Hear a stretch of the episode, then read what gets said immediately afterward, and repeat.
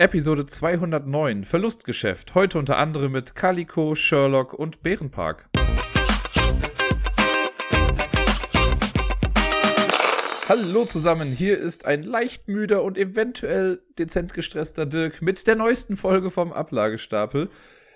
Warum das alles so ist, diese ganzen Adjektive hier, das werde ich euch später im und sonst so Teil dann verraten, falls ihr überhaupt so lange dranbleiben wollt. Für alle anderen, die nur wegen der Spiele hier sind, wir fangen einfach mal direkt an mit den Spielen, die ich letzte Woche so gespielt habe. Machen ja keine Gefangenen heute.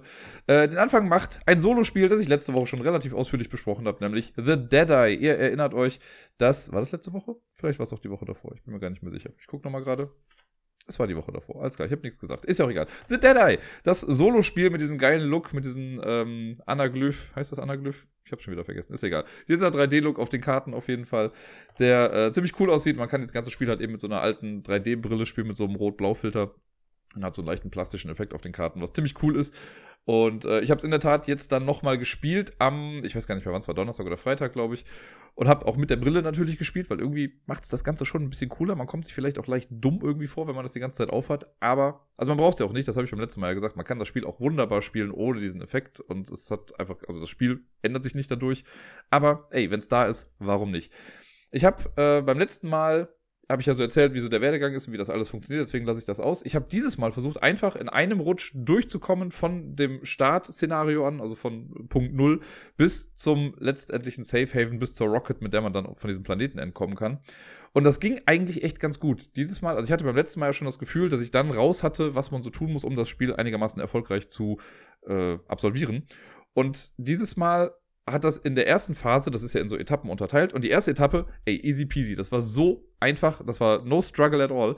Ich habe einfach die Karten so gut gezogen und gespielt und das war wirklich, keine Ahnung, gefühlt war ich in fünf Minuten durch und es war wirklich einfach keine Herausforderung, wo ich schon dachte, schade eigentlich. Und dann kam ich zur zweiten Challenge, die habe ich auch noch geschafft, aber echt mit Ach und Krach. Da dachte ich schon so, okay, das ist auch, also das ist vom Szenario her auch dann irgendwie so gemacht, weil man muss bestimmte äh, Locations, die man haben möchte, die kann man halt erst freispielen, wenn man ja die Rückseite der Karte quasi erfüllt hat. Da steht ja mal drauf, erst rumdrehen, wenn, keine Ahnung, du eine Distanz von neun hast oder so. Und es gibt eine Mission in der zweiten Etappe, die sagt, diese Karte darfst du erst umdrehen, wenn du weniger als zwei Strength-Karten nur noch in deinem Stapel hast. Man startet ja mit 5 und man verliert das Spiel, wenn man eine Strength-Karte ziehen muss und nicht ziehen kann. Das heißt, man muss dann wirklich aktiv versuchen, seinen Strength-Stapel runterzuhauen, dass im besten Fall erstmal nur noch eine Karte drin ist. Und da muss man auch recht schnell dahin kommen zu dem Ding. Und das haben die ganz cool gemacht. Das ist ein echt netter Twist, weil man dann wirklich so einen Zeitdruck hat. Bei dem ersten Ding hat man zwar auch so ein bisschen einen Zeitdruck, also in der ersten Etappe, weil natürlich auch dieser Stapel immer geringer wird und man die Karten nach und nach dann doch auch verliert. Aber hier muss man das machen. Man muss bewusst drauf spielen. Zum Beispiel, als ich die Karte da liegen hatte, hatte ich halt noch drei Strength-Karten. Das heißt, okay, ich muss jetzt quasi in Anführungszeichen schlecht spielen, damit ich die Karten verliere, um dann weiterzukommen. Habe ich aber dann noch geschafft. Und dann habe ich in der dritten Etappe einfach voll verkackt. Was mich aber eigentlich ein bisschen beruhigt hat, weil ich hatte ja so ein bisschen die Angst, dass das Spiel vielleicht doch ein bisschen zu einfach ist im Endeffekt, weil man, wenn man so die Taktik raus hat, das dann doch, ja, recht leicht manipulieren kann. Aber das war nicht der Fall und das fand ich echt spannend. Ich habe leider gar nicht, wie ich es beim letzten Mal eigentlich angekündigt hatte, noch nachgeguckt, ob es nicht vielleicht noch weitere Missionssets gibt. Fände ich nach wie vor eine coole Sache, dass man so sagt, man hat verschiedene Routen, die man irgendwie nutzen kann, um den Planeten zu verlassen. Oder so ein bisschen mixen und matchen vielleicht. Aber es hat trotzdem wieder Spaß gemacht. Ich habe dann erstmal aufgehört. Also ich habe die erste Etappe ohne Probleme durchgemacht, die zweite dann auch. Als ich in der dritten dann verloren habe, dann habe ich quasi gespeichert. Dafür ist das Spiel ja dann auch ganz cool, dass man das dann alles in die passenden Zipbags packen kann und dann beim nächsten Mal einfach da weitermacht, wo man dann eben aufgehört hat. Ähm, das finde ich echt cool und es gefällt mir, also es ist in meiner Gunst noch mal ein bisschen mehr gewachsen. Ich glaube, wenn ich es jetzt zu einfach gehabt hätte und das Spiel in einem Rutsch nochmal durchgewonnen hätte, dann hätte ich wahrscheinlich gedacht, mh, hm, ist vielleicht jetzt doch nicht so die Langzeitmotivation dahinter, aber so merke ich dann doch, dass es spannend ist. Und es kommen ja, also man hat zwar immer das gleiche Startdeck, aber durch die Strength und die Hope-Karten kommen ja doch immer wieder zwar im Prinzip die gleichen Karten im Laufe der Zeit immer ins Spiel, aber in einer anderen Reihenfolge. Und man weiß ja nicht genau, wann man die wie zieht. Und das äh, ist auch ganz cool, weil die halt auch nette Effekte dann irgendwie haben. Manche Karten haben dann auch wirklich nur einen Effekt. Das heißt, man gibt dann viel Juice dafür aus und bekommt dann aber einen coolen Effekt, der einem dann weiterhilft, aber dann ist die Karte halt auch wieder weg. Und manchmal möchte man ja auch den negativen Effekt triggern, damit man Heat generell los wird. Da sind viele kleine Sachen, die so ineinander greifen, viele kleine Zahnräder. Das gefällt mir wirklich gut. Und wenn es weiterhin so ich sag mal, angenehm knackig bleibt. Jetzt nicht so, dass ich mir denke, ich habe keine Chance, das zu gewinnen. Das hatte ich ja beim letzten Mal, keine Ahnung, bei hier Mint Cooperative zum Beispiel. Das habe ich ja fünf, sechs Mal gespielt und ich habe einfach kein Land gesehen. Ich weiß nicht, wie man dieses Spiel gewinnen soll. Hier habe ich jetzt zwar dann verloren oder ich habe ein Leben verloren. Ich kann es ja dann noch weiter versuchen. Aber ich sehe trotzdem, dass es geht. Und das finde ich halt echt ganz gut. Und deswegen werdet ihr bestimmt noch, ja, ich sag mal, mindestens noch zweimal was von The Dead Eye hier hören. Bisher habe ich Tiny Forming Mars ja nur im Solo-Modus gespielt. Ich glaube insgesamt zweimal bisher. Jetzt am Wochenende hatte ich Besuch und alle nun folgenden Spiele habe ich auch mit besagtem Besuch quasi gespielt. Und das erste Spiel, das wir gespielt haben, war Tiny Forming Mars. Und ja, das erste Mal im Zweispieler-Modus. Da musste ich erst mal ein bisschen nachgucken, was sich da jetzt eigentlich anpasst. Wir haben es dann gespielt. Es hat zum einen, muss ich sagen, länger gedauert, als ich dachte. Weil ich habe irgendwie gedacht, es geht, also irgendwie hatte ich vom Gefühl her die äh, Vorstellung, dass man da in wenigen Minuten irgendwie mit durch ist. Ich weiß jetzt gar nicht genau, wie lange wir gespielt haben, aber es war vom Gefühl her einfach länger, als es hätte sein sollen in meiner Vorstellung. Und ich muss gestehen, ich glaube, als Solo-Spiel gefällt es mir besser als als Zwei-Personen-Spiel weil man im Zwei-Personen-Spiel einfach noch weniger beeinflussen kann. Es ist ja so schon sehr zufallslastig, welche, also wenn ich im Solo-Modus bin, habe ich ja dieses Kartendeck da mit den Projekten, davon ziehe ich drei Karten gleichzeitig, gucke mir die alle an und entscheide dann, welche drei Seiten ich diese Runde benutzen möchte. Das heißt, ich habe sechs Sachen zur Auswahl und kann mir die so zusammendrehen, wie es halt irgendwie passt, damit ich halt die richtigen Symbole bekomme. Wenn ich also weiß, ich habe ein Projekt, das irgendwie zwei Elektrosymbole und eine Glühbirne erfordert und auf den anderen Karten ist das zu sehen, ja, dann drehe ich mir das halt so zusammen und im besten Fall ergibt dann das Projekt, das ich dann zu mir gedreht habe, nochmal eine schöne Synergie mit irgendwelchen anderen Symbolen, die gerade zu sehen ist. Im Zweispieler-Modus ist das eben anders. Da ist es, also wenn ich jetzt äh, die Runde beginne, ziehe ich eine Karte, gucke mir die an, die richte ich dann aus. Dann zieht mein Gegenüber eine Karte guckt sich die an und richtet die aus, hat dann zwar natürlich das Vorwissen von der Karte, die jetzt da schon gerade liegt, und die dritte Karte ziehe ich dann. Aber also in Runde 1 habe ich halt die Macht, in Anführungszeichen, über zwei Karten, wie ich die zu mir drehe. Und mein Gegenüber kann nur eine Karte für sich bestimmen. Und in der Folgerunde ist es dann halt eben andersrum, dass ich selber nur ein, also ja, nur eine Karte bekomme, die ich selber irgendwie ausrichten kann. Und das macht das Ganze noch ein bisschen zufälliger oder man kriegt halt noch seltener das, was man irgendwie braucht. Also wir hatten das, dass das Gegenüber dann irgendwann auch meinte, naja, ich krieg halt nie Raketensymbole. Das war halt immer, weil ich die dann zu mir gedreht habe, weil ich die dann vielleicht für irgendwas brauchte. Und wenn du keine Raketensymbole hast, kannst du halt, keine Ahnung, keine Stadt bauen oder irgendwie sowas. Und andersrum habe ich halt dann die Elektrosymbole nicht bekommen, die ich dann für bestimmte Sachen irgendwie brauchte. Das zieht das Spiel in meinen Augen so ein bisschen künstlich in die Länge. Das finde ich fast schade. Da finde ich es fast cooler irgendwie, wenn man sagt, also ich meine, das ist natürlich der Reiz des Spiels und ich mag ja auch diesen Mechanismus, dass sich Sachen so hinlegen. Das habe ich beim letzten Mal auch gesagt, dass ich das eigentlich echt cool finde und mich das ja auch so ein bisschen an die Tore der Welt erinnert, an das Spiel, weil ich den Mechanismus da ja auch sehr cool fand. Aber hier würde ich mir fast wünschen, okay, man, also jeder bekommt drei Karten, man richtet die so aus, wie es für einen passt und die anderen Symbole sind trotzdem für die andere Person, sodass man mehr Auswahl hat und ein bisschen flotter das Ganze spielen kann, weil dadurch wurden manche Runden, waren dann echt so, ja, okay, ich habe zwar Geld, aber ich kann nichts machen, weil ich die Symbole nicht habe. Und dann gibt es ja nochmal diese Limitierung auch mit dem Geld, dass man nur fünf Credits am Ende einer Runde haben kann oder für die neue Runde dann haben kann. Das heißt, man kann ja auch nicht großartig was sparen. Und gerade in der Anfangszeit, wenn man nicht irgendwie, also ich habe es dann, eigentlich war es für mich ganz cool, weil ich habe in der dritten oder vierten Runde habe ich dann schon meine zweite Stadt gebaut und dadurch ein bisschen mehr Einkommen bekommen. Und ich habe trotzdem das Spiel verloren, weil ich am Ende nicht so viele Grünflächen an meine Städte irgendwie dran gelegt habe.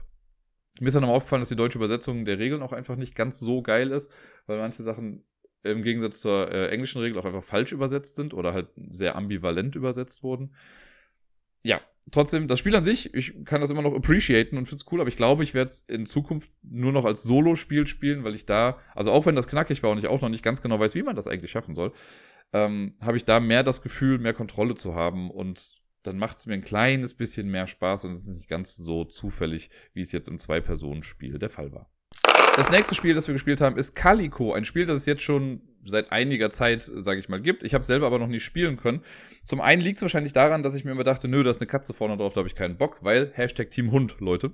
Ähm, nein, Katzen sind auch wundervolle Viecher. Ähm, heißen übrigens auch immer nur Katze, weil man von denen ja immer nur Kacke und Kotze findet, falls ihr das noch nicht wusstet. Und ja, haben es aber noch nie spielen können. Und mein Besuch hat aber gesagt, das ist ein Spiel, das dem Dirk bestimmt total gut gefällt und hat es deswegen mal mitgebracht. Und dann haben wir das insgesamt viermal am Wochenende gespielt. Das erste Mal einfach, um es natürlich kennenzulernen, dann wollte ich es danach aber direkt nochmal spielen und am nächsten Tag, am Sonntag, haben wir es dann nochmal zweimal gespielt, weil ich gesagt habe, ich möchte es gerne nochmal spielen. Das kann ich schon mal vorwegnehmen, es hat mir wirklich viel Spaß gemacht, auch wenn ich alle vier Partien krass verloren habe und gefühlt mit jeder Runde schlechter wurde. Trotzdem fand ich es echt ganz cool, weil das, äh, man sagt so schön, ticks some boxes. ich habe sehr viele Sachen, die ich an diesem Spiel einfach mag und wirklich wenig, was ich an dem Spiel eigentlich auszusetzen habe. Also ich könnte gar nicht genau sagen, was ich daran auszusetzen habe. Äh, außer vielleicht ja, nee, noch nicht mal das. Also keine Ahnung, es macht einfach Spaß. Die Idee bei Calico ist, dass wir quasi so eine Art Patchwork-Decke zusammenbasteln. quasi so ein bisschen wie bei, wer hätte es gedacht, Patchwork. Aber hier haben wir so kleine Hexfelder, die man auf ein Playerboard packt, das man vor sich liegen hat. Das ist auch von der Qualität her wunderbar. Das ist so double-layered und da passen die Sachen super rein. Also das ganze Material finde ich ist super hochwertig bei dem Spiel. Das gefällt mir richtig gut. Und äh, ja, man hat dann dieses Playerboard, das im Prinzip von der Form her bei allen Mitspielenden gleich ist. Aber am Rand sind schon bestimmte Felder quasi vorgedruckt, also so Patchwork-Flecken. Und die sind unterschiedlich äh, auf allen Boards, sodass man eine etwas andere Ausgangslage irgendwie hat. Davon bekommt äh, jeder irgendwie ein so ein Board vor sich hin. Dann gibt es den Stoffmarkt, man hat einen Beutel, da sind diese ganzen Hexfelder-Plättchen dann irgendwie drin.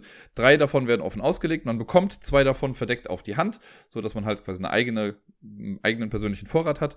Und dann kann es quasi schon losgehen. Es gibt dann noch ein paar Spielmaterialien, die auch noch bereitgelegt werden müssen. Da gibt es einmal so einen Haufen Knöpfe, die äh, in verschiedenen Formen irgendwie da sind, was ganz nett gemacht ist für Leute, die halt Farben nicht so gut erkennen können. Und dann gibt es noch, das ist ein leichter Struggle, äh, Katzen. Deswegen ist auch eine auf dem Cover. Man hat dann irgendwie mal drei Katzen ausliegen. Es gibt so drei Kategorien und aus jeder nimmt man dann eine. Und da muss man eben diese Katzenmarker sich dann auch vorher nochmal raussuchen. Und die sehen leider doch stellenweise recht ähnlich aus, wo ich mir gedacht habe, ja, warum hat man denn.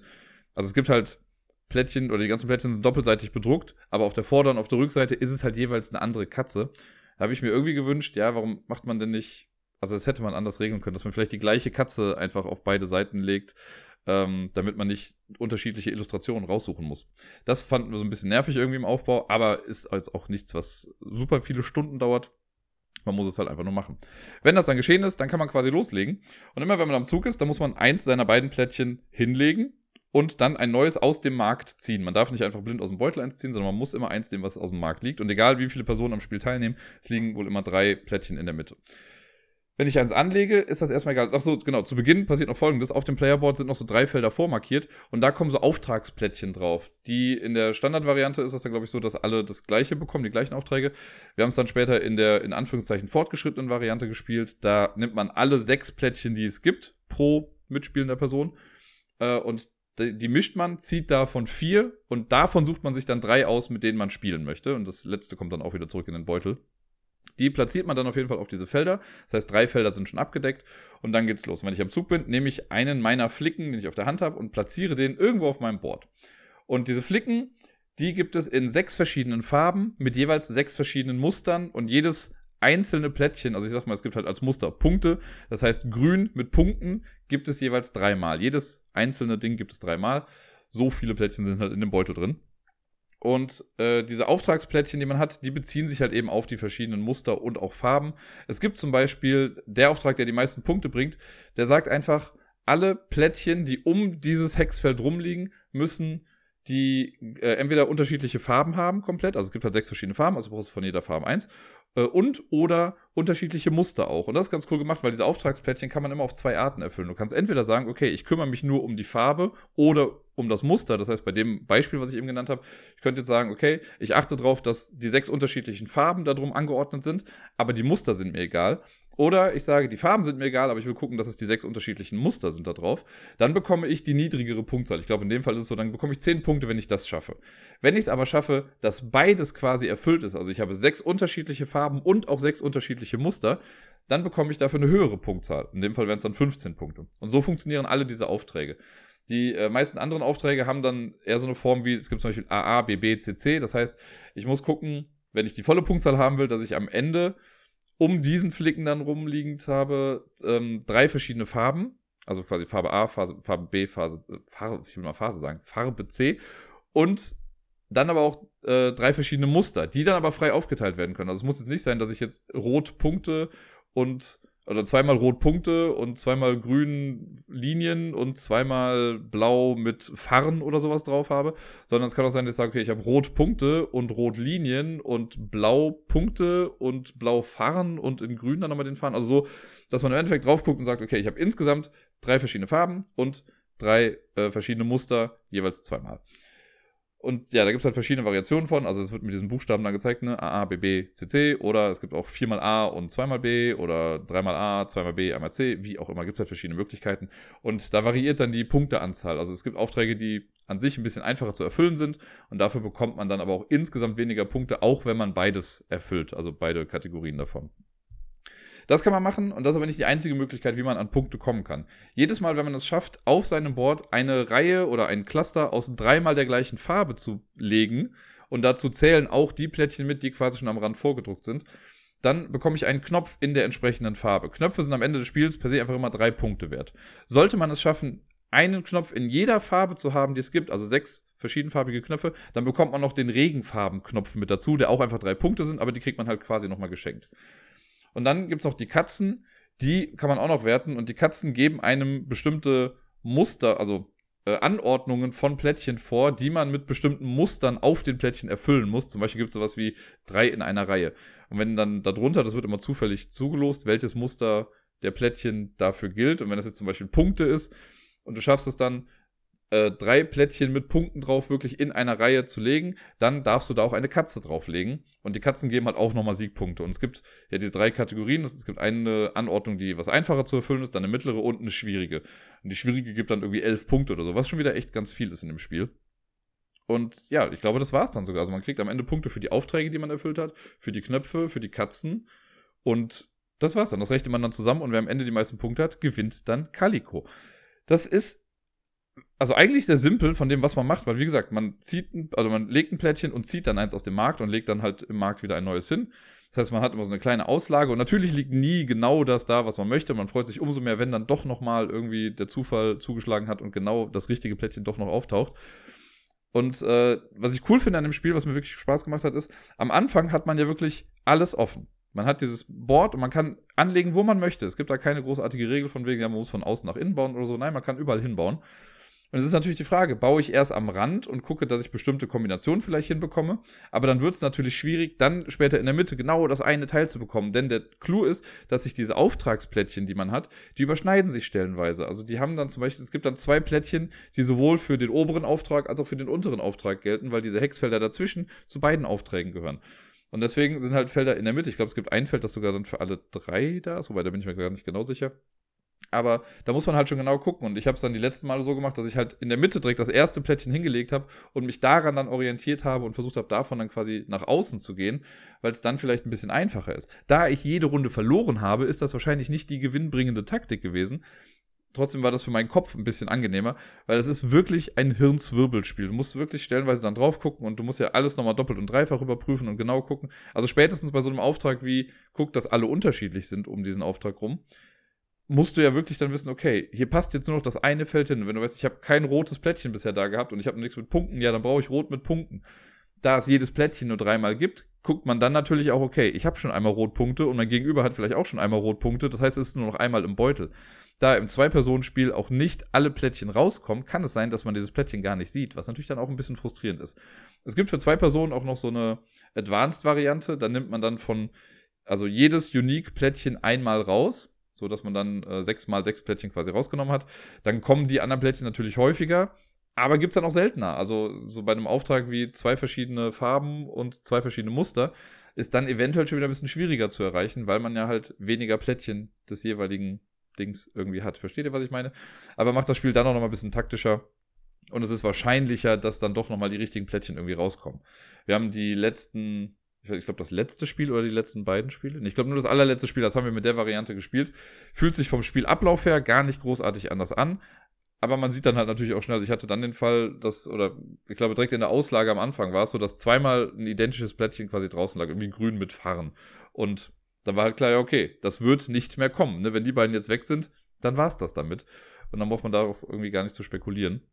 Dann sollte man natürlich im besten Fall auch das im Hinterkopf behalten, wenn man sich irgendwie in so eine Sache reinbaut, wo man dann am Ende sagt, oh, jetzt brauche ich grün mit Fahren. Tja, schade Schokolade, gibt's halt nicht mehr. Also es ist wirklich cool. Ähm, die haben auch darauf geachtet, dass äh, Personen, die Farben nicht so gut erkennen können, auch mitspielen können, weil auf allen Plättchen immer noch ein kleines Symbol ist. Das ist quasi auch die gleiche Form, die dann auf den Knöpfen in der jeweiligen Farbe zu sehen ist. Ähm, ja, also für mich wirklich ein sehr, sehr tolles Spiel. Das hat mir echt verdammt viel Spaß gemacht. Und ich mag ja generell so Puzzlespiele, also Patchwork ist ja auch so ein ähnliches Spiel, ne, wo man die Formen da zusammenpackt.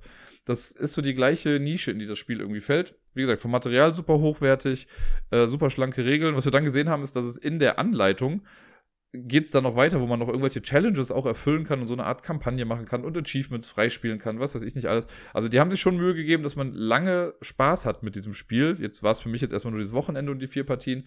Aber ich bin schon sehr, sehr froh, wenn ich das demnächst nochmal irgendwann in die Finger bekomme. Nachdem ich dann sowohl Tiny Forming Mars als auch Calico verloren hatte, haben wir dann gesagt, spielen wir doch mal was Kooperatives, dann habe ich vielleicht auch eine Chance auf einen Sieg. Und wir spielten dann eine Runde Sherlock. Sherlock, vielleicht erinnert ihr euch noch dran, das ist eine kleine Kartenspielreihe, die vor, ich möchte sagen, drei Jahren ins Leben gerufen wurde. Und äh, da gibt es verschiedene Fälle von, so ähnlich sage ich jetzt mal wie Exit-Fälle oder so. Und man kann sich dann so eine kleine Schachtel holen, da sind, glaube ich, insgesamt 36 Karten drin und mehr braucht man nicht dafür. Und die Idee ist, dass quasi ein kleiner Fall vorgestellt wird. Wir haben jetzt den geschrieben mit Wer ist Vincent LeBlanc? Und dann kriegt man eine kleine Einleitung dazu. Und es gibt dann irgendwie eine Karte, die erstmal aufgedeckt wird. Die wird in die Mitte gelegt. Das war jetzt bei uns dann quasi der Tatort oder der Unfallort. Äh, alle anderen Karten, die werden gemischt. Und das sind alles Karten, auf denen schon Hinweise sind, die man braucht, um den Fall irgendwie zu lösen. Die Karten, wie gesagt, werden gemischt. Jeder kriegt dann drei Karten auf die Hand. Und dann geht's los. Wenn man dann am Zug ist, man darf sich gegenseitig auch erstmal im Vorfeld quasi Sachen sagen, die man auf der Hand hat, aber nicht frei weg. Also ich kann jetzt nicht sagen, oh, ich habe hier einen medizinischen Bericht und da steht Folgendes drin, sondern man darf sich nur Sachen sagen, die auf den eigenen Karten unterstrichen sind oder in so einem bestimmten Fenster stehen. Also quasi wie so eine Art Überschrift dann für Bilder und so. Ne, wenn ich jetzt, ich hatte dann eine Karte mit äh, Arbeits- und eine Eingangshalle und dann kann ich halt sagen, ja, ich habe einen Hinweis mit der Eingangshalle oder äh, ich hatte dann so einen medizinischen Bericht, wo dann drauf steht irgendwie Anämie. Und das kann ich dann sagen, aber ich darf halt nicht sagen, was noch da alles draufsteht. So, wenn ich dann am Zug bin, dann habe ich die Wahl. Entweder spiele ich eine meiner Karten offen aus und dann dürfen alle natürlich den Hinweis auch sehen, oder ich lege einen Hinweis verdeckt auf den Ablagestapel. Am Ende des Spiels müssen mindestens sechs Karten verdeckt da liegen. Wenn man das nicht geschafft hat, hat man automatisch verloren und man darf gar nicht erst zur Punktewertung gehen. Ansonsten spielt man im Prinzip, also wenn ich dann eine Karte abgelegt habe, entweder in den offenen Bereich oder auf den verdeckten Ablagestapel, dann ziehe ich eine Karte nach. Das macht man so lange, bis alle Karten weggespielt wurden. Also selbst wenn der Nachziehstapel aufgebraucht ist, dann spielt man die Karten, die man auf der Hand hat, noch aus. So, und dann, wenn alles ausliegt, dann versucht man, das macht man ja sowieso schon die ganze Zeit, aber man versucht dann quasi eine Theorie zu entwickeln, was denn passiert ist. Weil man bekommt wirklich nicht allzu viel äh, gesagt. In unserem Fall war das jetzt so, dass die Ausgangslage einfach ist, okay, es gab einen äh, Unfall, wahrscheinlich einen, äh, es war ein Unfall mit Fahrerflucht, das wurde gesagt, die Polizei ist gerade da und in der, äh, es wird irgendwie gesagt, jo, der, ähm, der Tote ist Vincent LeBlanc. So, und dann wird irgendwie gefragt, okay, wer ist Vincent LeBlanc? Und das muss man dann irgendwie rausfinden. Aber es geht nicht nur darum, die Identität, die Identität rauszufinden, sondern es gibt halt den ganzen Fall. Man muss das alles halt irgendwie aufklären, was da passiert ist.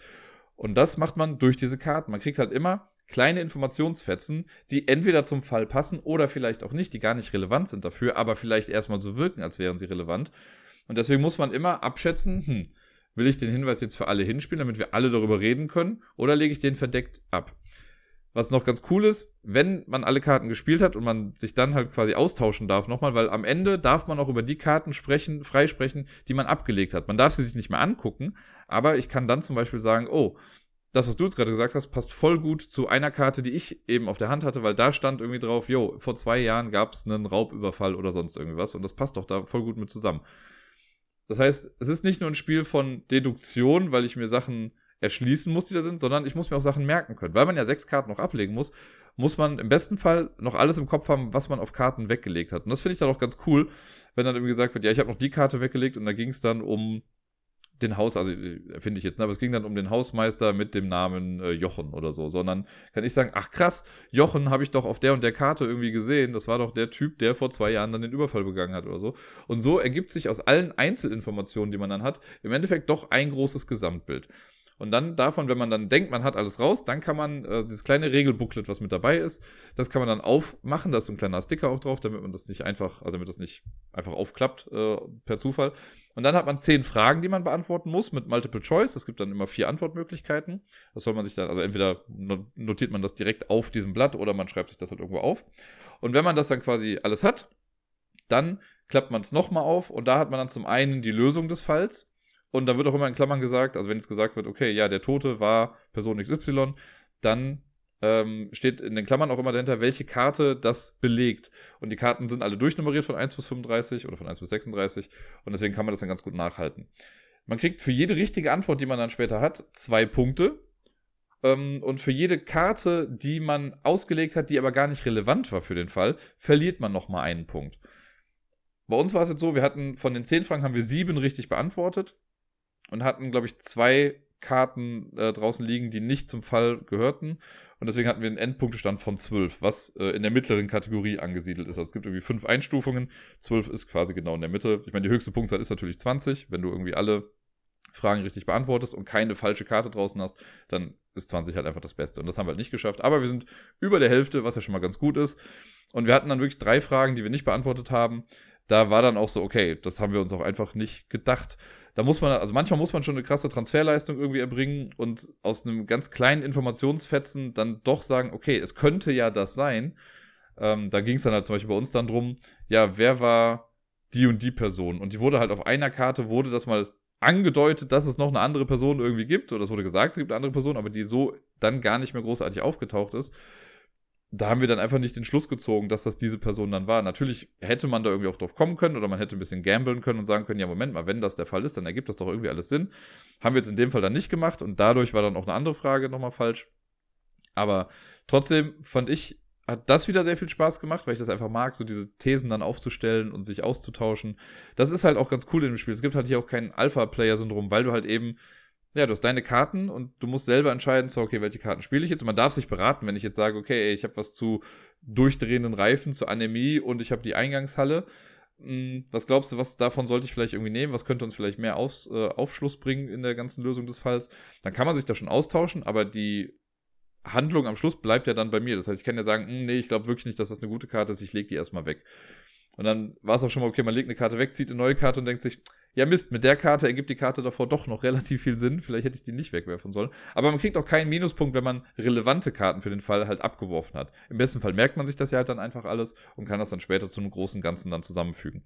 Es, ich weiß gar nicht, wie viele Fälle es von Sherlock mittlerweile gibt. Für mich war das jetzt insgesamt, glaube ich, der vierte Fall, den ich gespielt habe. Ich habe die erste Wave gespielt. Ähm, ich weiß gar nicht mehr, was das jetzt war. Hier Tomb of the Archaeologist, Last Call und äh, Death on the 4th of July, glaube ich. Das waren die ersten drei, die es davon gab. Die habe ich alle gespielt. Und jetzt halt den, wer ist äh, Vincent LeBlanc.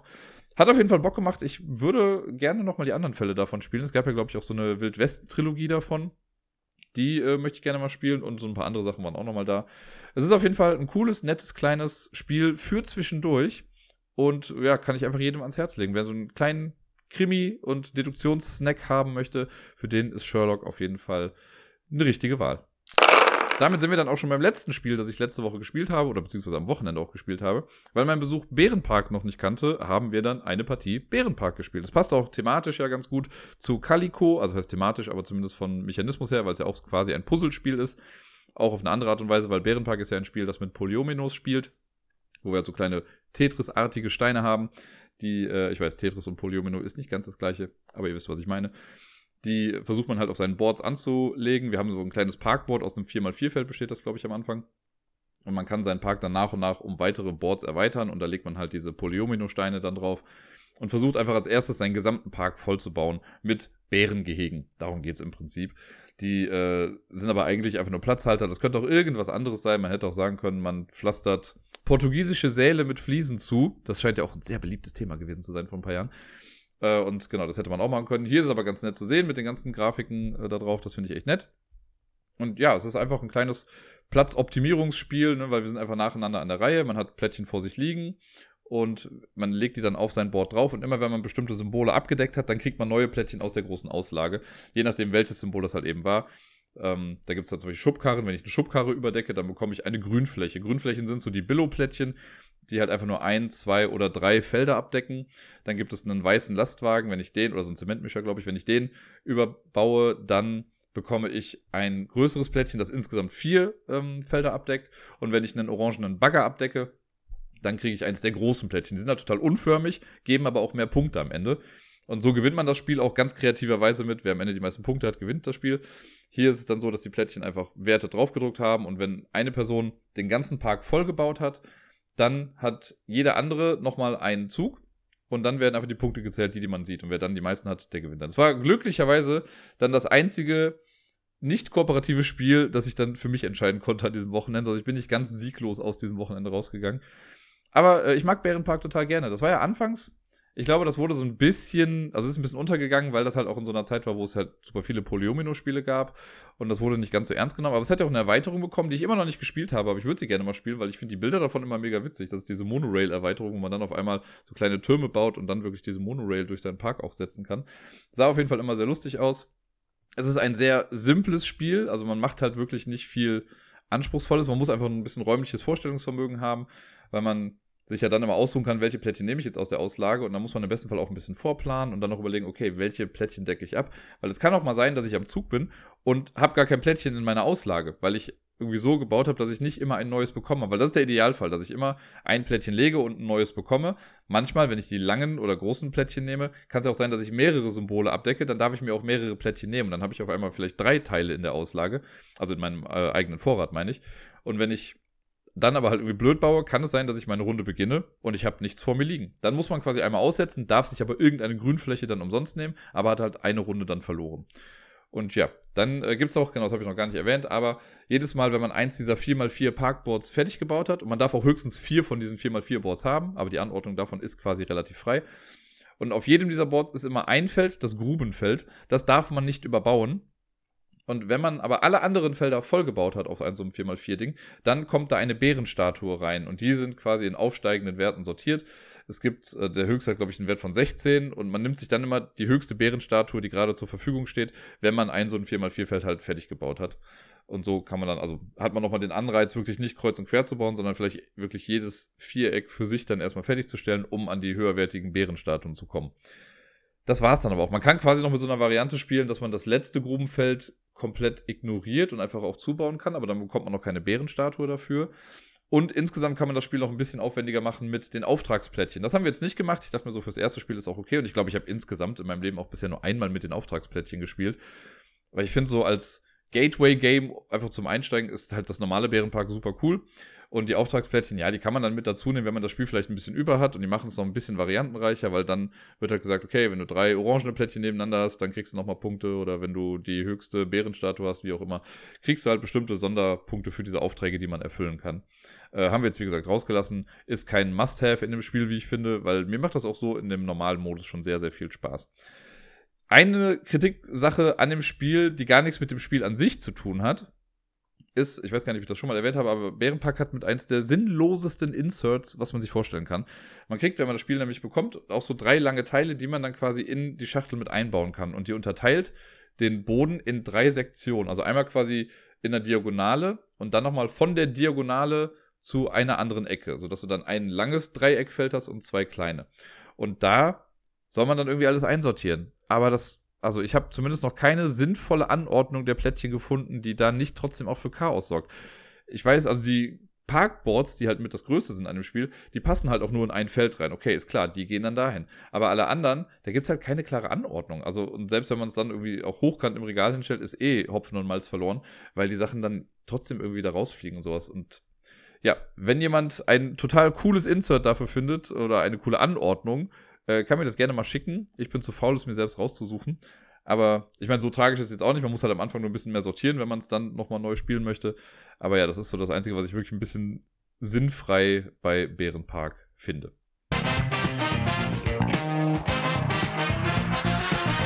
Damit wären wir bei der Top 10 Liste des heutigen Tages angekommen. Und ich gebe zu, ich war mal wieder etwas zu faul, um mir selbst was zu überlegen und habe deswegen auf dem Discord-Server geguckt, weil da wurden äh, vor einiger Zeit schon mal ein paar äh, Vorschläge nochmal gemacht und einen habe ich dann heute mal umgesetzt. Und zwar hat der Mabusian äh, nämlich den Vorschlag gebracht, die Top 10 enttäuschenden Kickstarter-Spiele oder für mich die schlechtesten Kickstarter-Spiele. Jetzt muss ich dazu sagen, das war gar nicht ganz so einfach.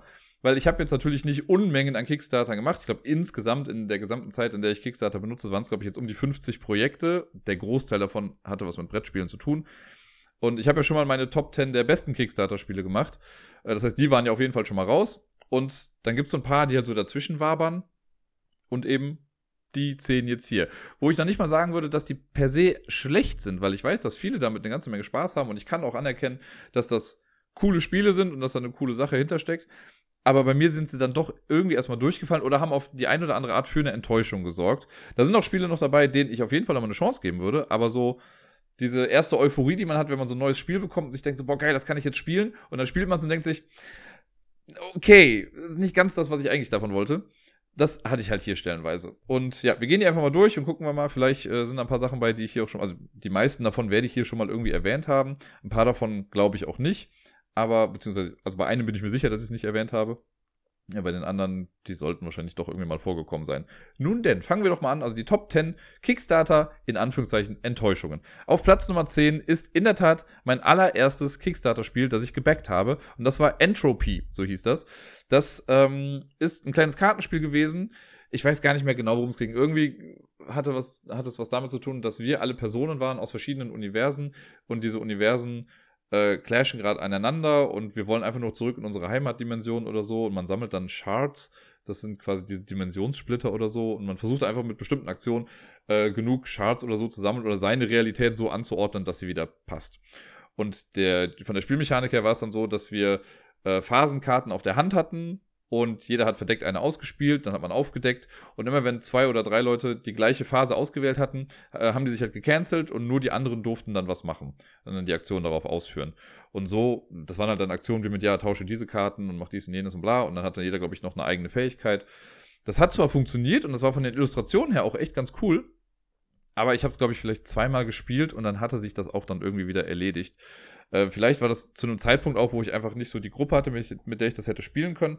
Aber ich habe es dann irgendwann auch verkauft, weil ich dachte, ja, irgendwie sentimental, von wegen, jo, erstes Kickstarter-Spiel ist zwar ganz nett, aber ich sage ja immer, ich habe hier so eine organische Sammlung und was keine Daseinsberechtigung mehr hat, fliegt dann eben auch raus und das ist bei Entropy dann eben halt auch passiert. Auf Platz Nummer 9 habe ich ein Spiel, das eigentlich, wie gesagt, auch ganz cool ist ich habe es aber, ich habe es glaube ich zweimal gespielt. Einmal im, im, im äh, Zwei-Personen-Spiel und einmal im Solo-Modus, meine ich. Und es ist der zweite Teil einer Trilogie, die ich danach aber auch nicht weiter verfolgt habe, nämlich Paladins of the West Kingdom. Ich selber habe ja angefangen auch mit Architects of the West Kingdom, was ich auch echt cool finde, weil das so das Worker-Placement-Genre so ein bisschen äh, neu also ein bisschen frischen Wind da reingebracht hat, mit, okay, man kann Leute auch verhaften und muss sie dann zum Turm bringen und was weiß ich nicht alles. Und Paladins of the West Kingdom ist halt auch Worker Placement auf eine etwas andere Art und Weise aber im Vergleich zu Architects schon bei weitem nicht mehr ganz so einsteigerfreundlich und da ist einfach viel mehr Spiel dahinter und das ist um einiges komplexer. Und da weiß ich noch, dass ich das gespielt habe und dachte, ja, ich sehe voll, was, dass das eigentlich ein ganz cooles Spiel ist. Aber ich hatte nicht die Motivation, dann das Ganze nochmal zu spielen. Also, wenn du mich jetzt fragen würdest, Paladins oder Architects, würde ich auf jeden Fall sofort Architects sagen und nicht Paladins. Einfach weil ich weiß, dass das ein Pain in the Ass war, irgendwie davon die Regeln zu lernen. Und ja, vielleicht, ich würde dem bestimmt nochmal eine Chance geben. Und wie gesagt, ich kann anerkennen, dass es ein cooles Spiel ist, aber irgendwie hatte das nicht so den Effekt, den ich mir erhofft habe von der ganzen Sache. Und den dritten Teil habe ich auch komplett dann ausgelassen, das äh, Viscounts of the West Kingdom. Da, äh, keine Ahnung, vielleicht werde ich das irgendwann mal irgendwo mitspielen, aber ich habe da jetzt auch nicht den Drang, diese Trilogien zu vervollständigen. Aus der ersten Trilogie mit äh, der North Sea, da habe ich ja auch nur Raiders of the North Sea und das äh, Shipwrights und Explorers habe ich mir dann auch gekniffen, weil die, ja, wirkten einfach nicht so, als würden sie mir irgendwie großartig gefallen. Und wahrscheinlich würde ich sie einmal mitspielen, aber da fand ich Raiders noch echt am coolsten. Das macht mir auch echt viel Spaß. Da habe ich auch eine Erweiterung dazu bekommen irgendwann mal. Äh, und hier ist es halt, dass ich sage, Architects jederzeit, Paladins habe ich auch immer noch hier. Wenn sich das irgendwann mal ergibt, okay, dann spiele ich es auch gerne. Aber war jetzt vom Euphorie-Faktor ist es sehr krass irgendwie abgeflacht. Und ich habe es halt wirklich, seitdem ich es habe, dann vielleicht in der Woche, in der ich es bekommen habe, vielleicht gespielt und danach dann auch nicht mehr. Auf Platz Nummer 8 ist ein super kleines Kartenspiel, von dem ich nicht viel erwartet habe, deswegen ist es nicht höher in der Liste. Das Spiel an sich es funktioniert, ja, man kann es spielen, aber das war auf, aus zwei Gründen dann irgendwie doch ein bisschen enttäuschend. Zum einen die Kartenqualität. Das ist ein kleines Stichkartenspiel, Shard Hunters heißt das. Äh, ja, man versucht einfach Stiche zu gewinnen. Das ist der große Stick der ganzen Sache. Aber das Problem war, dass die wohl zwei verschiedene Drucksets irgendwie hatten. Und es gibt Karten, die einfach eine krass, also das soll die gleiche Farbe sein auf der Rückseite, aber man erkennt einfach krass die Unterschiede davon. Und das finde ich halt irgendwie blöd. Das heißt, wenn man das Spiel häufiger spielt, merkt man sich ja eh dann wahrscheinlich, ja, okay, diese Karten haben den etwas anderen Hintergrund. Und dann kann man das bei den, bei den Mitspielenden ja irgendwie erkennen, was sie dann da haben. Und das finde ich halt super schade. Und das hat das Spiel jetzt beim allerersten Mal spielen nicht kaputt gemacht, weil wir halt ja nicht wussten, welche Karte jetzt was genau hat. Aber ich finde sowas trotzdem ärgerlich, dass man das, also es ist halt unnötig. Warum gab es da jetzt unterschiedliche Farben? Oder ne, bei dem einen war dann das Grau quasi intensiver als bei dem anderen. Ähm, ja, war ein bisschen schade. Und das andere war, das Spiel war halt dann doch irgendwie so ein bisschen belanglos. Ich glaube, die, der Grund war irgendwie, oder nicht der Grund, aber man hat es dann so gemacht, in der ersten Runde hast du halt eine Karte gespielt, dann hast du zwei Karten gespielt, dann irgendwie drei Karten und immer die, dann musstest du halt gucken, wer das dann irgendwie gewinnt. Damit haben sie versucht, das Ganze ein bisschen aufzulockern. Es hat halt so ein draufgeklatschtes Fantasy-Theme und die Illustrationen waren auch irgendwie ganz cool, aber alles in allem, ja, also ich sehe das immer mal wieder, ich habe es auch noch hier, aber ich habe so null Drang, dieses Spiel zu spielen und dachte, also ich habe mir irgendwie ein bisschen mehr davon erhofft, dass das irgendwie ja auch ganz cool ist. Man kann es auf jeden Fall schnell spielen, aber ähm, ja, nur weil man ein Spiel schnell spielen kann, heißt ja nicht, dass das irgendwie eins ist, was man dann noch unbedingt spielen möchte. Auf Platz Nummer 7, ein Spiel, das ich, also eigentlich hat es mich überrascht, als ich es gespielt habe. Und ich weiß, dass ich in meiner, Kicks, äh, in meiner äh, Review hier, als ich darüber gesprochen habe, auch gesagt habe, dass ich positiv davon überrascht war. Aber ich habe es halt seitdem auch einfach nicht mehr gespielt. Ich habe es einmal gespielt und da dachte ich noch so, boah, krass, ja, das funktioniert doch irgendwie ganz gut. Ähm, die Rede ist von Moonshiners of the Apocalypse. Da ging es thematisch darum, dass man in so einem kleinen Dorf lebt und man will da irgendwie rauskommen und muss dafür aber Moonshine, also quasi Alkohol brennen, äh, um damit dann die Ballonfahrt zu bezahlen im Endeffekt. Und das hatte so ein bisschen Worker Placement und da sind aber auch immer Betrunkene rumgelaufen, die man dann bekämpfen musste. Äh, was ich da so seltsam fand, war, dass es dann als Kickstarter-Add-on irgendwie halt Miniaturen gab für diese Betrunkenen, aber die waren total dysfunktional. Also das hat einfach nicht, man konnte das Spiel mit denen nicht wirklich spielen, weil diese ganzen betrunkenen Minis sahen alle gleich aus, aber die Betrunkenen, die rumlaufen, sind halt unterschiedlich und haben halt verschiedene Werte. Und das wurde dann so durch kleine Standys, konnte man das dann irgendwie zeigen äh, und dann irgendwie auch markieren, wer jetzt wer ist. Aber durch die Miniaturen ging das halt eben nicht mehr. Da musste man sich andere Mittel suchen, um das dann eben nachzuhalten, welche Miniatur jetzt für welchen Betrunkenen irgendwie gilt. Das war halt ein bisschen seltsam und ja, die ganze Produktion, also das wirkt, wenn man es erstmal sieht, würde man sagen, ja, ist ganz cool, aber trotzdem wirkt es einfach, da fehlt noch so ein Hauch Professionalität. Ich habe ja nichts dagegen, wenn Spiele irgendwie quirky sind und das war, glaube ich, auch mit der Grund, warum ich das mal haben wollte. Und ich habe es auch immer noch im Schrank hier stehen. Aber ja, das, wie gesagt, auch einmal gespielt und dann im Endeffekt ist es dann in Vergessenheit geraten. Es ist immer schon sehr bewertend oder bezeichnend, wenn Spiele äh, aus meinem normalen Spielregal ausziehen in die Abstellkammer, weil das ist eigentlich der Ort für Spiele, die mich bald sowieso komplett verlassen werden. Ähm, ja, Moonshiners of the Apocalypse ist auf jeden Fall mit dabei. Aber ansonsten, wie gesagt, also auch da sind nette Mechanismen irgendwie auch drin gewesen und coole Ideen, aber dem hätte noch so ein Feinschliff irgendwie gefehlt am Ende auf dem sechsten Platz. Ein Spiel, was ich ein paar Mal gespielt habe und auch damals irgendwie ganz cool fand, äh, aber dann auch dann verkauft habe, war Call to Adventure. Das ist so ein Spiel, da wurde irgendwie gesagt, so, oh ja, bau dir deinen eigenen Helden und deine eigene Legacy und entscheide dich, ob gut oder böse oder sonst was. Wirkte alles super episch und fantasymäßig und im Endeffekt hat man aber einfach nur Karten gesammelt und Runen geworfen, die einfach nur ein Ersatz waren für einen zweiseitigen Würfel. Äh, und da musste man dann immer diese Runen nehmen und schütteln und dann gucken, was dann irgendwie rausliegt und je nachdem, welche Treffer in Anführungszeichen man hatte, hat man dann quasi Punkte gesammelt und die konnten einem dann helfen, bestimmte Challenges zu schaffen oder eben halt Karten auszuspielen. Und ich fand es irgendwie ganz cool und so vom Gefühl her, wirklich war es ganz geil, weil diese Runen zu werfen, das war einfach mal was Neues und ein cooles Gimmick, aber eins, was letzten Endes dann nicht überzeugt hat, das Spiel dann auch zu behalten. Ich hatte auch noch so eine kleine Erweiterung mit dabei, die kam dann irgendwann, Brother, ich weiß gar nicht, was Brothers in Arms oder hieß der Verlag so, ich weiß es nicht mehr. Die fand ich auch noch ganz cool, die hat auch ein bisschen was Neues mit reingebracht, aber letztendlich habe ich das dann auch einfach verkauft. Und ich weiß auch, dass ich, ich glaube, das letzte Mal, als ich gespielt habe, habe ich es mit Bayer und Pia gespielt und da hatte, da habe ich dann nochmal gemerkt, okay, es ist einfach auch super viel, weil eigentlich ist das Spiel, was man macht, ist nicht so viel, aber die Regelerklärung hat doch einfach so lange gedauert und für das, was es dann ist, war mir das dann einfach zu lang.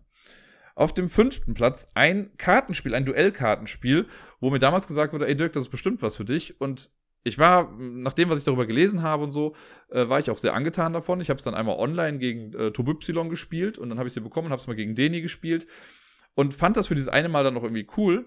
Aber seitdem habe ich es nicht mehr angefasst. Es steht hier im Regal, es lacht mich immer an, aber ich habe so null Intention, das irgendwie zu spielen. Also ich, ja, keine Ahnung. Das war so ein One-and-Done-Ding irgendwie. Äh, die Rede ist von Rift Force, was jetzt auch nochmal irgendwie eine Erweiterung bekommen hat, glaube ich, oder bekommen wird. Und ja, vom System her ganz cool, ne? Und die, was Tobi damals meinte, war so, ja, okay, wenn du magst ja Keyforge, dann wird dir das auch gefallen. Und ja, da sind Sachen drin, die mir irgendwie gefallen haben. Aber es ist auch so ein Spiel, das einfach komplett in Vergessenheit geraten ist. Ich meine, das ist, glaube ich, generell ja auch so ein Problem, wenn man generell viel spielt und immer so mitbekommt, was Neues rauskommt. Es ist schon sehr schwierig für Spiele, so einen festen Standpunkt dann zu entwickeln. Also Spiele, die einfach rauskommen und dann sind die da. So, ne, dann sind die immer ein Begriff. Und Rift Force war für mich nicht eins dieser Spiele. Platz Nummer 4, das war ein Spiel, wo ich es auch echt schade fand, äh, weil da habe ich große Hoffnung drauf gehabt. Äh, Tim Fowers, der Typ, der auch hier Paperback und, oder nee, gar nicht war nicht Paperback, aber oder war das doch? Ich weiß nicht. Auf jeden Fall hier so Burgle Brothers und all so Sachen, die ganzen Spiele dann von ihm. Äh, die spielen ja alle in so einem großen Universum und er hat dann ein großes Spiel angekündigt, weil die anderen Sachen waren ja eher immer so klein gehalten. Und dann hat er Sabotage angekündigt. Das war so ein Hidden Movement Spiel äh, und man versucht sich gegenseitig auszutricksen, versucht rauszufinden, wo dann einer ist. Und das war dann so ein Ding, dass die Box so krass war, weil man die also die konnte man so aufklappen, sage ich mal, und dann als äh, Sichtschirm zwischen die beiden Personen dann stellen. Da waren so Game Trays drin, also alles cool sortiert und alles ganz cool. Aber das Spiel war dann so, auf Englisch möchte ich sagen, convoluted. Also da war irgendwie so viel drin, das hat's echt nicht einfach gemacht, irgendwie die Regeln zu verstehen und wir haben es dann einmal gespielt und ja, das hat auch irgendwie funktioniert, aber im Endeffekt war mir das zu komplex. Das war wirklich so ein Spiel, wo ich dachte, da ist zu viel einfach drin. Das hätte man vielleicht ein bisschen streamline können, hätte ich mir fast gewünscht. Er hätte es irgendwie versucht klein zu halten. Äh, so fand ich das einfach echt nicht gut. Und da hat es mich echt geärgert, weil ich halt da dachte, boah, es ist, klingt eigentlich sau cool, aber ne, habe ich dann auch irgendwann verkauft und war auch nicht traurig drum, dass es dann irgendwann weg war. Äh, jetzt kommen wir zur Top 3. Platz Nummer 3 ist ein Spiel, das ich bisher auch nur einmal gespielt habe. Ich habe es auch immer noch hier. Der Grund, warum ich da enttäuscht bin, ist, also das Spiel ist äh, Vampire the Masquerade Heritage. Quasi so ein Vampire the Masquerade Legacy-Spiel. Ich bin jetzt selber gar kein affiner Mensch in diesem Vampire-Universum, aber ich fand es halt irgendwie ganz cool, dass es da so ein Legacy-Spiel gibt und das las sich auch erstmal irgendwie als ganz cool. Und ich habe es dann mal mit äh, Mattes gespielt, äh, vor zwei Jahren, glaube ich, irgendwie. Und wir haben dann das Basisspiel gespielt, ohne jetzt mit dem Legacy-Aspekt anzufangen. Und ja, es war dann irgendwie vom Spiel her doch so ein bisschen trocken und das Ding ist halt, du hast irgendwie Karten auf der Hand und du spielst, wenn du dann dran bist, eine Karte. Und dafür, dass du halt nur eine Karte spielst, musst du dann halt super viel Micromanagement machen. Also da musst du auf drei Boards halt Sachen manipulieren, also halt Sachen in bestimmte Richtung bewegen. So, dann ist die nächste Person, dann macht das gleiche oder du kriegst dann noch eine neue Karte und legst du wieder eine Karte, musst wieder Sachen manipulieren. Du versuchst halt einfach auf drei verschiedenen Battlefields, also auf diesen drei Boards, versuchst du am Ende quasi dann zu gewinnen oder die meisten Punkte zu bekommen.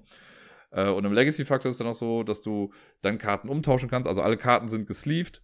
Und dann kannst du die quasi, wenn du Menschen triffst, kannst du die auch zu Vampiren umwandeln. Und das ist eigentlich ganz cool. Und ich glaube, das könnte eine ganz nette Geschichte sein dahinter. Ähm, und das hat also eine ganze Kampagne, die man spielen kann. Und diese Battlefields, die ändern sich auch nach einer Weile. Und das würde ich super gerne mal spielen aber es war so enttäuschend, weil ich eigentlich gehofft habe, dass das Spiel an sich schon so spannend ist. Also ich sage es mal als Beispiel wie bei Pandemic Legacy, wo ich das Grundspiel ja einfach schon cool finde. Und da dann noch dieses Legacy-Ding hat halt einfach super viel Spaß gemacht. Wenn aber das Hauptspiel an sich schon einfach keinen Spaß macht, ist es schwierig, dadurch dann noch mit Legacy irgendwie was rauszuholen. Und das war hier leider irgendwie der Fall. Ich hatte Angst, dass sich das dann zu sehr wiederholt, wenn man das dann immer wieder spielt. Aber wer weiß, ich habe da schon noch mal Bock drauf, das zumindest mal anzufangen, die Kampagne. Und selbst wenn es dann nichts ist, kann ich es ja immer noch irgendwie verhökern. Also ich glaube, das ist auch, ja, ich glaube, ein paar Sachen werden noch irgendwie aufgeklebt. Das heißt, man kann es nicht komplett zurücksetzen. Aber zur Not habe ich dann einfach halt ein Spiel, weil man kann jederzeit in der Kampagne auch das Ganze unterbrechen und dann so spielen, wie es dann gerade ist. Vielleicht habe ich das dann dafür mit. Ich weiß auch, dass die Regel und die Anleitung halt auch echt schlecht waren, dass Sachen irgendwie falsch beschriftet waren und man nicht ganz genau wusste, welche Karte ist jetzt was. Und es wurden auch Begriffe verwendet, die jetzt halt für Leute, die nicht in diesem ganzen Kosmos heimisch sind, erstmal schwierig zu verstehen sind. Naja, deswegen Vampire the Masquerade Heritage auf Platz Nummer 3. Auf Platz Nummer 2 ebenfalls ein etwas größeres Spiel, äh, das ich auch nur einmal gespielt habe, lustigerweise auch mit Bayer und Pier und Gerda damals noch. Äh, das war Who Goes There, quasi die äh, Vorlage zu Das Ding ähm, ne, diese, der Film mit hier Menschen in einer Eisstation, das ist ein Alien und keiner weiß, wer das Alien gerade ist oder wo das gerade drin steckt. Und Who Goes, der ist dazu quasi die Buchvorlage und das wurde dann nochmal als Spiel gemacht. Äh, auch mit coolen Konzepten, geile Miniaturen, sieht echt cool aus. Der ganze Grafikstil gefällt mir richtig gut, weil das so ein cooler Comic-Stil ist einfach. Die ganze Produktion klasse. Also es hat, ich kann, da kann ich echt nichts sagen, weil das echt alles super gut ist. Aber das Spiel an sich, ich habe es dann halt gespielt und ja, irgendwie hat das nicht so ganz funktioniert, glaube ich. Also die Idee dahinter ist halt, dass auch irgendwann sich jemand infiziert, man weiß aber dann nicht, wer das ist. Man muss halt immer irgendwie in der Nacht, äh, wenn ein Tag vorbei ist, muss man halt zusammen schlafen. Und wenn man nicht zusammen schläft, oder halt zumindest die Zeit irgendwo zusammen sein. Und die Personen, die alleine sind, die können sich dann potenziell irgendwie anstecken irgendwo. Und das Spiel fordert das natürlich heraus, dass man irgendwann auch immer sich ansteckt. Und dann zieht man manchmal eine Karte oder irgendwann zieht jemand eine Karte und sagt, okay, du bist jetzt infiziert. Und immer wenn man dann mit jemandem zusammen schläft, ähm, oder das Bett teilt, dann muss man sich quasi durch so einen Infection-Tracker zeigen, ob man jetzt infiziert ist oder nicht. Und wenn ich dir zeige, yo, ich bin infiziert, dann bist du jetzt auch infiziert. Willkommen in Corona-Zeiten. Und dann äh, spielst du halt mit auf meiner Seite. Und das Ding ist, man möchte aber, also man hat, die Infizierten haben verloren, wenn alle infiziert sind, weil am Ende muss immer noch eine lebende oder eine menschliche Person mit dem Helikopter quasi wegfliegen wenn das aber nur Infizierte sind, geht's irgendwie nicht. Warum auch immer. Thematisch ergibt das nicht ganz so viel Sinn. Und dann gibt's am Ende halt das große Standoff, dass dann irgendwie die Leute, die dann noch übrig sind, dann diskutieren müssen, okay, also ich glaube, die Person, die dann Captain ist oder halt äh, ranghöchstes Mitglied der Truppe ist, darf dann entscheiden, wer noch mit in den Helikopter kommt und wer nicht. Und wenn ein äh, infiziertes Wesen quasi mit in den Helikopter kommt und noch ein Mensch auch mit dabei ist, dann ist halt vorbei. Dann äh, haben die Infizierten gewonnen, ansonsten gewinnen halt die Menschen. Und das war also auch wenn das eine coole Situation war bei uns am Tisch, weil das halt am Ende nochmal so ein, oh krass, what the fuck Reveal war, ähm, war es trotzdem so ein bisschen antiklimaktisch, fand ich. Weil am, also es haben halt beide so das gleiche Ziel und das wurde auch quasi als eine große, ein großer Pluspunkt des Spiels irgendwie hervorgehoben, dass das ja oft ist bei so semi-kooperativen Spielen, dass man halt entgegengesetzte Ziele hat als Traitor und das deswegen sehr auffällig ist. Hier hat man quasi das gleiche Ziel, was aber halt auch nicht so wirklich funktioniert hat. Und deswegen war es sehr schade, dass das irgendwie nicht so gut war und nicht so gut funktioniert hat. Auch das steht noch hier im Regal und ja, ich würde mich auch nochmal opfern, das zu spielen, aber ja, wenn es auszieht, zieht es halt aus. Und zu Platz Nummer eins, das war echt eine riesige Enttäuschung. Ähm, die habe ich hier auch schon mal kundgetan, weil, keine Ahnung, ich habe mich da sehr drauf gefreut. Das ist ein Spiel von Ryan Lockett, das kam letztes Jahr, glaube ich, raus. Wurde in super vielen Medien echt groß gehypt. Ich fand's einfach sehr, sehr dröge, muss ich sagen. Und die Rede ist von Sleeping Gods. Ähm, ja, ich habe mich ja durch die, also ich habe eine Kampagne solo irgendwie angefangen und habe, glaube ich, die ersten zwei Drittel oder so davon gespielt und ja, bin einfach sowas von nicht warm geworden mit dem Spiel. Da habe ich auch wohl letztens mal gehört, ja, man muss das Spiel auch schon zu Ende spielen irgendwie. Ja, aber wenn der Weg dahin halt so scheiße ist, dann habe ich auch keinen Bock, den Rest dann noch zu machen. Das ist genauso wie wenn du mir sagen würdest, jo, das ist eine Serie, die hat 18 Staffeln, 17 davon sind scheiße und die letzten drei Folgen sind halt toll. Hm, dann ist meine Euphorie ein bisschen äh, gezügelt, könnte man sagen. Und hier ist das halt auch irgendwie der Fall. Also gerade ich mag diesen Aspekt mit äh, rumfahren und man kann, also es ist ja so Open World mäßig, man kann die ganze Welt erkunden und es gibt keinen vorgeschriebenen Weg und kann sich dann wirklich aussuchen, okay, okay, hier haben wir den Hinweis bekommen, vielleicht fahren wir mal dahin, finden dazu was raus, dann kriegst du da aber auch wieder ein anderes Mysterium irgendwie aufgebrummt und kannst das halt wirklich aussuchen. Aber es gibt halt dieses Kampfsystem und das Kampfsystem finde ich so unfassbar nervig und langweilig und boah, das hat für mich keinen, also es war so, als würde man gegen Excel-Tabellen kämpfen, hatte ich das Gefühl. Das hat es für mich einfach nicht getan. Ich, das hat bei mir keine Emotion ausgelöst, außer, boah, nee, nicht schon wieder kämpfen. Zumal man dann auch manchmal nicht weiß, also es skaliert halt auch nicht so, weil wenn du halt ganz am Anfang in eine Höhle reingehst, die du nicht kennst, dann wird er gesagt, yo, hier ist der Bad Motherfucker, äh, Level 300 und du bist halt der mit Level 0,5. Ja, dann hast du halt keine Chance. Dann musst du halt den Kampf machen, weißt dann schon von Anfang an, dass du verlieren wirst. Und das war's dann. Und alles in allem war Sleeping Gods einfach für mich eine, ja, doch leider große Enttäuschung. Und das waren insgesamt so meine Top 10 Kickstarter-Enttäuschungen. Vielleicht seht ihr das anders und wenn ja, schreibt es gerne irgendwo in die Kommentare rein und sagt mir mal, vielleicht habe ich irgendwas falsch gemacht oder müsste einem Spiel doch nochmal definitiv eine Chance geben. Aber nach Stand jetzt ist das erstmal meine Liste.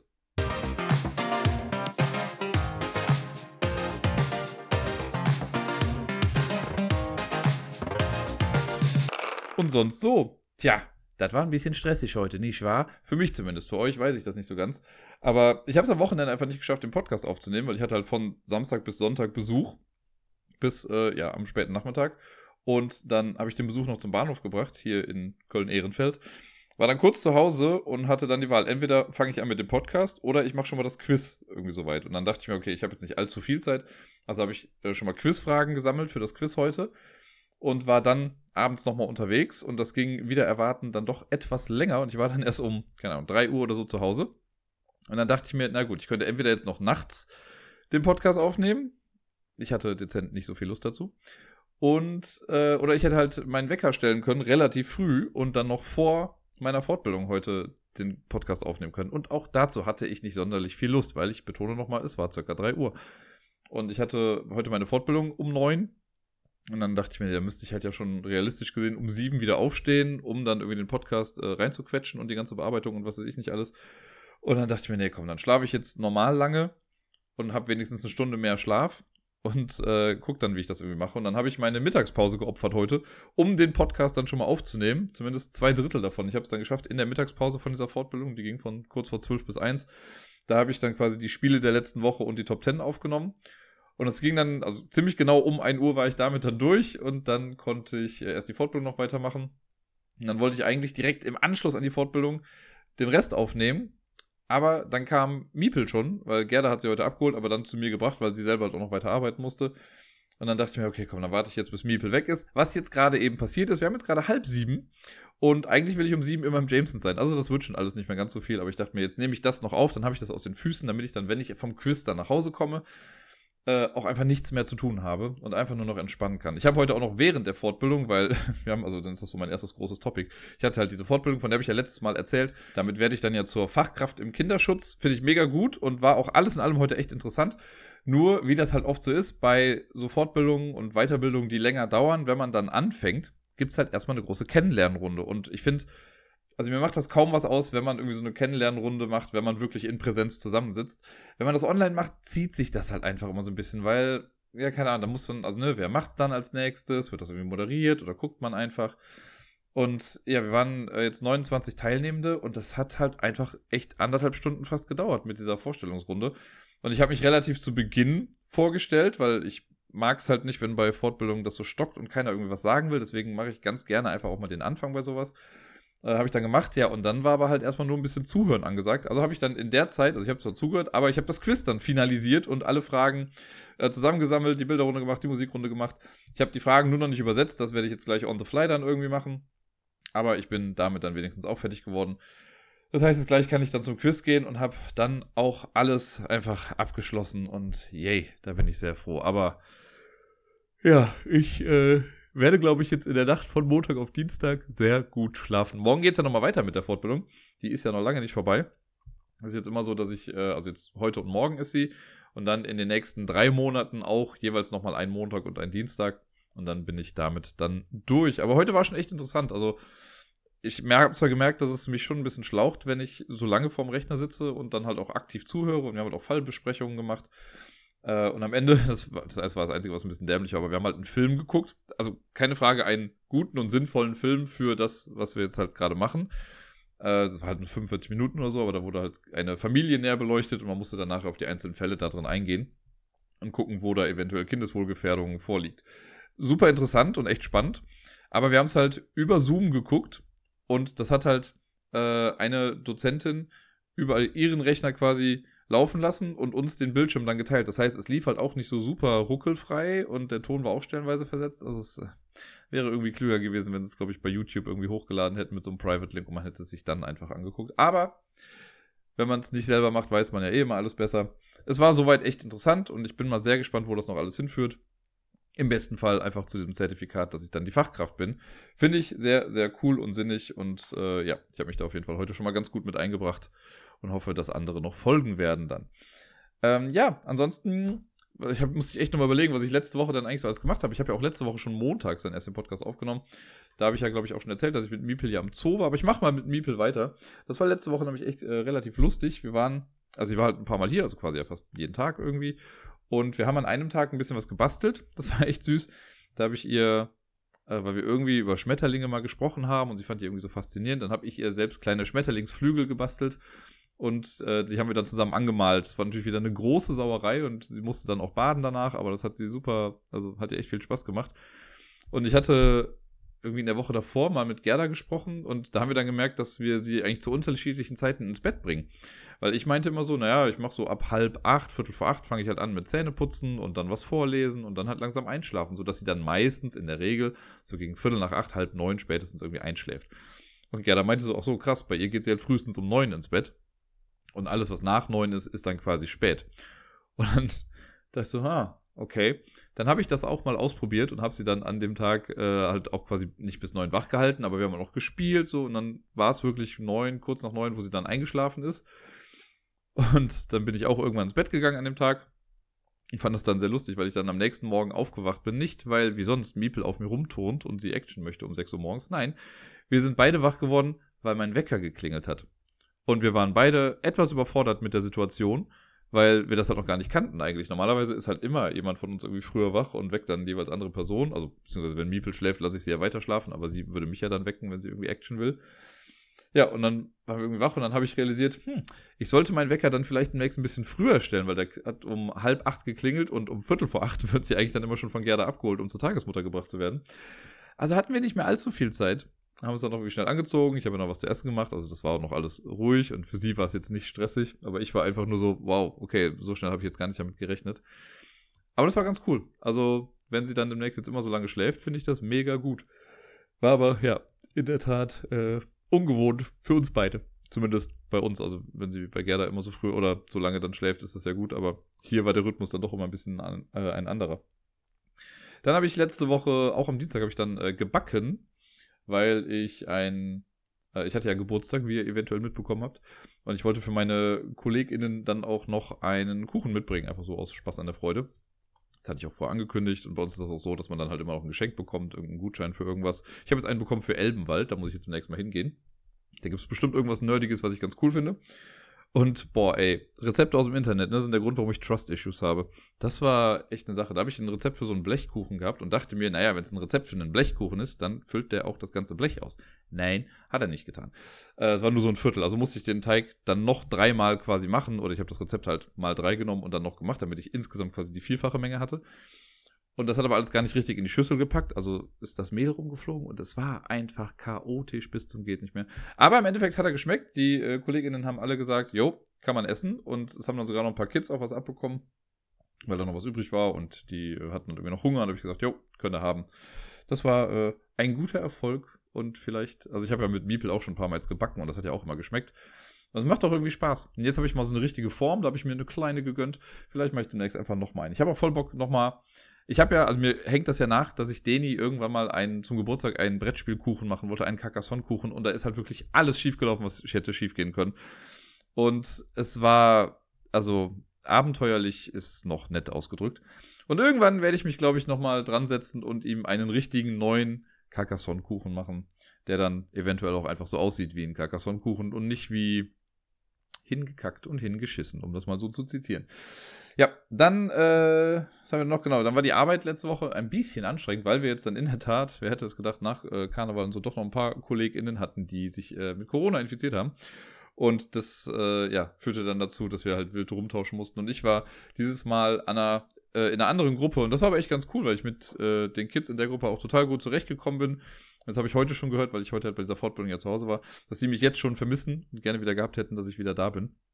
Ich meinte, na, ich habe denen schon gesagt, dass ich frühestens am Mittwoch wiederkommen würde und selbst da muss ich ja mal gucken, wie dann die Vertretungssituation ist, ob sich das dann vielleicht schon erübrigt hat oder nicht. Aber es ist schön zu wissen, dass man nach so einer kurzen Zeit dann irgendwie auch so einen Impact hat und die äh, sich dann freuen, einen wiederzusehen. Das fand ich echt ganz nett. Dafür, dass die Woche sonst echt wirklich ein bisschen chaotisch war, war das ein echt schöner Teil davon. Äh, ja, dann habe ich ja schon gesagt, dass mein Wochenende echt äh, ein bisschen eng getaktet war, wobei es war gar nicht jetzt es war gar nicht eng getaktet, aber ich hatte halt einfach Besuch und dann ist man ja eh so ein bisschen raus aus der ganzen Welt, aus dem normalen Trott. Ähm, aber wir haben halt viel gespielt und waren abends auch im Jamesons. Also es war schon echt ein sehr, sehr schönes Wochenende, was ich da hatte. Und äh, ja, es hatte sich dann bis Sonntagnacht dann noch irgendwie so weitergeführt. Es war äh, ja sehr schön und sehr ein sehr schönes Self-Care-Wochenende, könnte man sagen, weil äh, ja, ich konnte mal so ein bisschen auf mich gucken, und mit anderen Menschen halt auch wieder Zeit verbringen. Das äh, ist immer noch was, was nach der ganzen Quarantäne irgendwie besonders ist für mich. Von daher habe ich mich da sehr drauf gefreut. Und ja, über die Fortbildung habe ich jetzt ja eben auch schon ein bisschen erzählt. Ist auf jeden Fall echt nett und cool. Und morgen geht es damit weiter. Nächste Woche werde ich es dann hoffentlich einfach schaffen, den Podcast auch ganz normal aufzunehmen. Also um äh, am Sonntag im besten Fall schon. Wobei es auch sein kann, dass ich am Sonntag unterwegs bin. Aber ich werde dann trotzdem irgendwann zu Hause sein. Und dann werde ich den auf jeden Fall sonntags schon aufnehmen. Damit ich dann montags das irgendwie aus den Füßen habe. Ähm, zumal, also ich könnte ihn auch dann später aufnehmen, aber nächste Woche Montag habe ich auf jeden Fall Miepel wieder. Und dann will ich eigentlich am Nachmittag auch nicht irgendwie großartig noch was am Rechner machen müssen, sondern viel lieber einfach komplett meine Zeit auf sie fokussieren können. Es war übrigens sehr lustig, sie war ja eben hier und sie hat schon wieder neue äh, Wörter gelernt und zwar Danke und Bitte. Mega cool. Und zwar gar nicht, also ich glaube, sie hat es bei der Tagesmutter dann irgendwie mitbekommen, weil ich kann zumindest nicht bewusst sagen, dass ich ihr versucht habe, das zu vermitteln. Ich habe sag das zwar, wenn sie mir was gibt, sage ich, oh, danke. Aber ich sage jetzt nicht so, oh, guck mal, danke sagt man, wenn dies und jenes passiert, sondern ich mache es halt einfach. Und heute hat sie mir, erst hat sie mir was gegeben und sagte, bitte. Und dann habe ich ihr was zurückgegeben und hat sie gesagt, danke. Und das fand ich sehr, sehr, sehr süß. Ja. Und ich würde fast mal behaupten, viel mehr habe ich jetzt für letzte Woche nicht so. Also viel mehr ist auch einfach nicht passiert. Von daher wünsche ich euch allen eine wundervollste Woche. Spielt viel, bleibt gesund und bis dann.